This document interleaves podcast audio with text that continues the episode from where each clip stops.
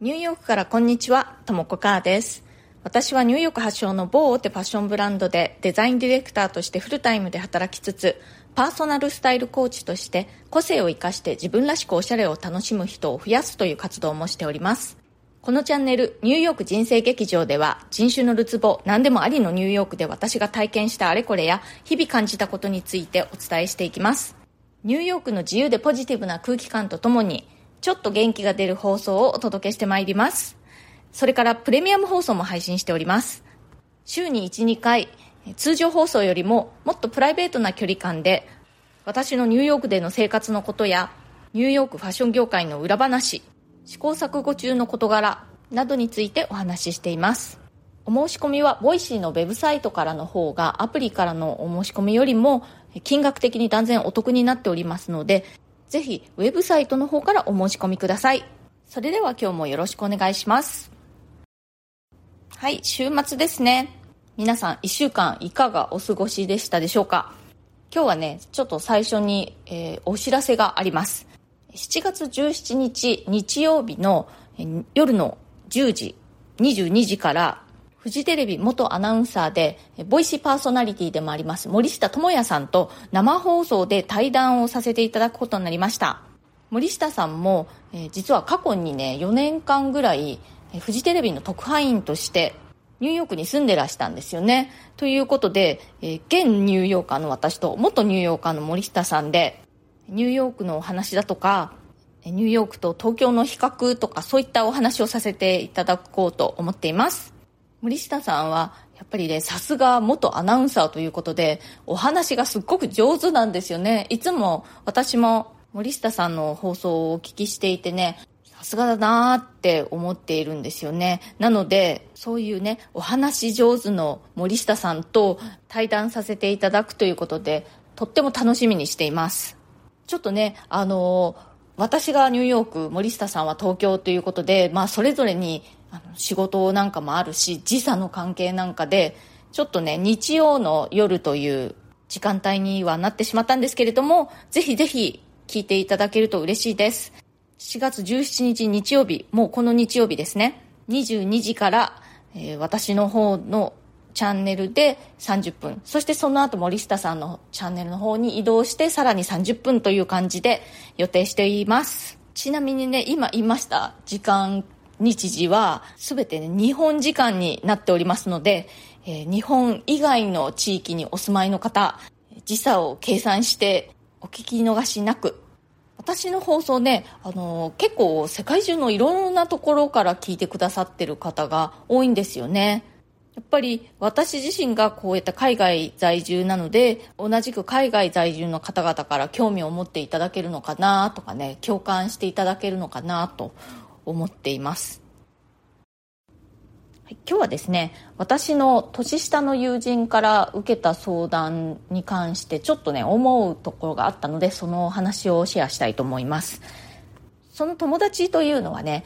30代の女性なんですけれども日本人の女性で私と同じようにファッション業界でデザイナーの仕事をしていますで彼女は、えー、転職活動を今しているんですね。で転職活動の方がなかなかうまくいかなくてえー、ま、転職活動っていうのは同業他社に移りたいっていうような感じの転職なんですけれどもそれであの相談に乗ってほしいっていうことでねお話ししたんですけれども話を聞いてるとね現在彼女が勤めている会社でいろんな物事がね動いていてそれがね結構こうあのやりがいがありそうな楽しそうなことなんですよ。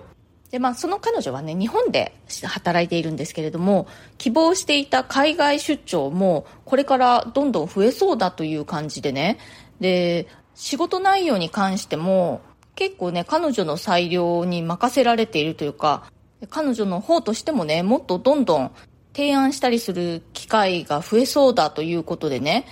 あの、本当にね、話を聞いてると、あれ？なんか、いろいろな物事がいい方向に進んでないって今の会社でって感じなんですよ。そうなんですけれども、えー、転職活動の方ももう始めちゃっていてね。まあでもそっちの方はまあ結構苦戦していると。で彼女がなぜその転職したいと思ってるかというともっとねあのネームバリューのある会社に移りたいっていうことが結構大きいようなんですね。でもねよくよく話を聞いてみるとそのネームバリューのある会社、まあ、ブランドですね。であのとっても古い体質の会社みたいな感じなんですよね。だから、ま、ネームバリューこそあるのかもしれないけれども実際にもし転職が成功したとしてもそんなにあのなんか楽しく仕事できるんだろうかっていう感じがしたんですよ。でまあそういうふうに私はそう思うよというふうにね彼女に伝えました。であのその今ね働いている会社いろんな物事が何かこうスイスイとねいい方向に進んでいるんじゃない物事って本当にねそういうふうにあのスイスイっていい感じに進む時があるんですよね。なんていうのか本当にトントン拍子っていうのかな。そういう時はとりあえずその流れに乗ってみることを私はお勧めします。で私はその彼女にもねそういうふうに物事がトントン拍子で進んでる時ってそれに乗っかるといいと思うよって伝えたんですね。そしたら彼女はあやっぱりそうかなって。なんかいい感じだなとは思っていたけれどもそれがね逆にこんなに楽をしてはいけないっていうふうに感じて何かもっとこう苦労してね頑張ってあの自分を高めなければいけないって思ってでなかなかうまくいかない転職活動の方ももっと頑張ろうって思っていたそうなんですね。なんというかそのあえて険しい道茨の道を選ぶみたいな感じですかね。で私はいやそんなことねしなくていいよと。今の会社でねいい流れが来てるみたいだし実際に彼女自身もそれはこう楽しい楽しくなりそうって感じているわけだしじゃあもうその流れにとりあえず今は乗るといいんじゃないって私は言いました。でその苦戦している転職活動の方は面接とかそういうあの話をできる機会というのはまああの無駄にせずねそういう機会もそそうそうないわけだから、まあ、そういう機会が与えられたのであれば実際に会ってね話してみるっていうことはいいと思うんだけれども何が何でも転職しなくちゃいけないっていうふうに考えなくていいんじゃないのっていうふうに言いました。そしたらその彼女はそれでとっても気が楽になったというふうにね言ってくれました。あの若い頃の苦労は勝手でもせよとかね。迷った時は困難な方を選べとかね。チャレンジせよみたいな考え方も、まあ、世の中にはあるとは思うんですけれども私は不必要な苦労はしなくていいんじゃないって思いますね。そういうねトントン拍子で物事が運ぶ時とか何かこう大きな流れが来てスーッと自分を運んでくれるように感じる時っていうのはそれに乗っかった方がいいって思うんですね私は。でねあのそういうトントン拍子に乗っかったからって全てが楽々っていうことでもないんですよね。その中でもやっぱりこういろいろ苦労もあるんですよ。でもそれがねそんなにその苦労のための苦労みたいな感じじゃなくて自然に頑張れちゃうみたいな感じというのかな。流れに乗ってやっていたら知らず知らず頑張れていたみたいな感じというのかな。そういうことって私も今までにも何度かありました。でねその年下の友人から今回のこの相談を受けた時に彼女がねいい流れが今来ている感じなのにそれをあえてこう無視してね茨の道を選ぼうとしていることに私は結構びっくりしたんですけれども彼女はそれに気が付いていなかったというか、まあ、それを頑張っているんだもっと頑張らなきゃっていうふうに考えていたみたいでまあこれってもしかしたらその日本的な考え方というかこう苦労するのが偉いとかもう苦労しないと立派になれないみたいな考え方が無意識的にね根底にあるのかなとねちょっと思いました。あの割と最近に小学生がそのランドセルが重いからっていうんでねそのランドセルにこうなんていうのこう車輪みたいなのをつけてね簡単にこう運べる散歩セルっていうのを発明したっていうのがあったじゃないですか。そしたらそれにそんなことで楽をしようってするなんてけしからんっていうふうにコメントをした人たちが結構その大人がですよ。いてなんかそれもねこう苦労を奨励するみたいなそういうカルチャーっていうのかな。そういうのがやっぱり根底にあるのかなってね思ったんですけれども今回その友人の相談を聞いていてねふとなんかそのことを思い出しました。あそんなねあの不必要な苦労は全然意味ないと思うんですよね。もうしなくていい苦労はしないに越した方がいいですよ。あとねあのそういうトントン拍子で物事運ぶ時はねもう乗っかっとくといいと思います。その私の友人はいやーなんかこんなに楽していいのかなって思っちゃってなんて言ってましたけれどもあの楽してっていうふうに旗から見てると全然見えないですよね。やっぱり海外出張が増えるっていうの別にその楽っていうわけじゃないじゃないですか。それはそれであのある意味ね挑戦というかチャレンジングだと思うんですよ。でも彼女はもうそこに自然と頑張っていける姿勢がもうできているわけですよね。それがその自然に頑張るっていう私がさっき言ってた状態だと思うんですね。自分は頑張っているつもりはなかったけれどもいつの間にか頑張れちゃっていたみたいな感じですね。そういうのってある意味理想的じゃないかなと思います。はい、えー、いただいたコメントにお返事していきたいと思います。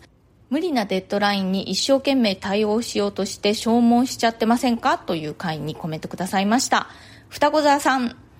こんにちは。私はイタリアの会社で初めての貿易実務をやっています。イタリアは焦りがなくて日本のお客さんの希望日に間に合わず大変です。業種業務は違いますがなんだか息がつける内容でした。お話のようにできるところを工夫して頑張ります。ありがとうございます。また毎日上海のこと働いていて普通に値段を聞くので中国文化とは知りませんでした。日本人の方に間違って聞かないようにしなくては。ということで、双子座さん、コメントありがとうございます。イタリアはね、私も、あのー、そのファッションの洋服のね、生地なんかが結構イタリア製のものってあるので、割と付き合いがあるんですけれども、本当にね、あの、イタリア人とか、まあ、フランス人もそうなんですけど、まあ、いわゆるラテン系の皆さんって、本当に焦りがないですよね。であんなにあの マイペースというかね焦りがないのにでも作るものが素晴らしいものを作るんですよね。それがいつも不思議だなって思うんですよね。日本はね本当その逆でもうすごく時間に厳しいとか時間厳守じゃないですか。アメリカはね大体その中間ぐらいじゃないかなっていう感じがしますね。双子座さんはその両極端の間に挟まってね結構大変だと思います。お疲れ様です。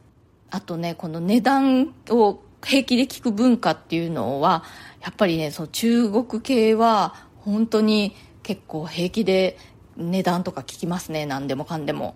あのキャブの運転手さんなんかでもね、中国系の方だったりするとね、あここら辺に住んでるんですか？家賃いくらなんですか？とかね、もういきなり聞いてきたりして、ちょっとびっくりしたりしますね。これで言うとねあのアメリカ人っていうのは本当にそういうあのプライバシーっていうのをすごくこうあの大切にするというかそういうことは絶対に聞かないっていうのがすごく徹底してますね。あの日本っていうのはその中間ぐらいかなと思いますね、はい、今日はですね不必要な苦労はしなくてもいい。トントン拍子には乗ってみようというお話をしました。今日の放送が気に入ってくださったら、チャンネルのフォローや SNS でのシェアなどもしてくださるととても嬉しいです。それから質問やリクエスト、相談、コメント等々大歓迎ですので、ぜひぜひ送ってください。ちょっとした感想なんかでもね、一言二言でも送っていただけるととっても嬉しいです。いつもね、とてもあの楽しみにしています。リクエストとかご質問にはですね、できるだけこの放送の中でお返事していくようにします。今日も最後まで聞いてくださってありがとうございました。皆さん良い週末をお過ごしください。Have a nice weekend! そして、えっ、ー、と、日曜日の夜7月17日日曜日ですね、の、えー、夜10時、22時からフジテレビ元アナウンサーでボイシーパーソナリティの森下智也さんとコラボ生放送をやりますので、ぜひ聞いてください。22時から最初の30分が私のチャンネルで、で、後半30分、22時30分からが森下さんのチャンネルでの放送になります。それではまた次回、ともこかーでした。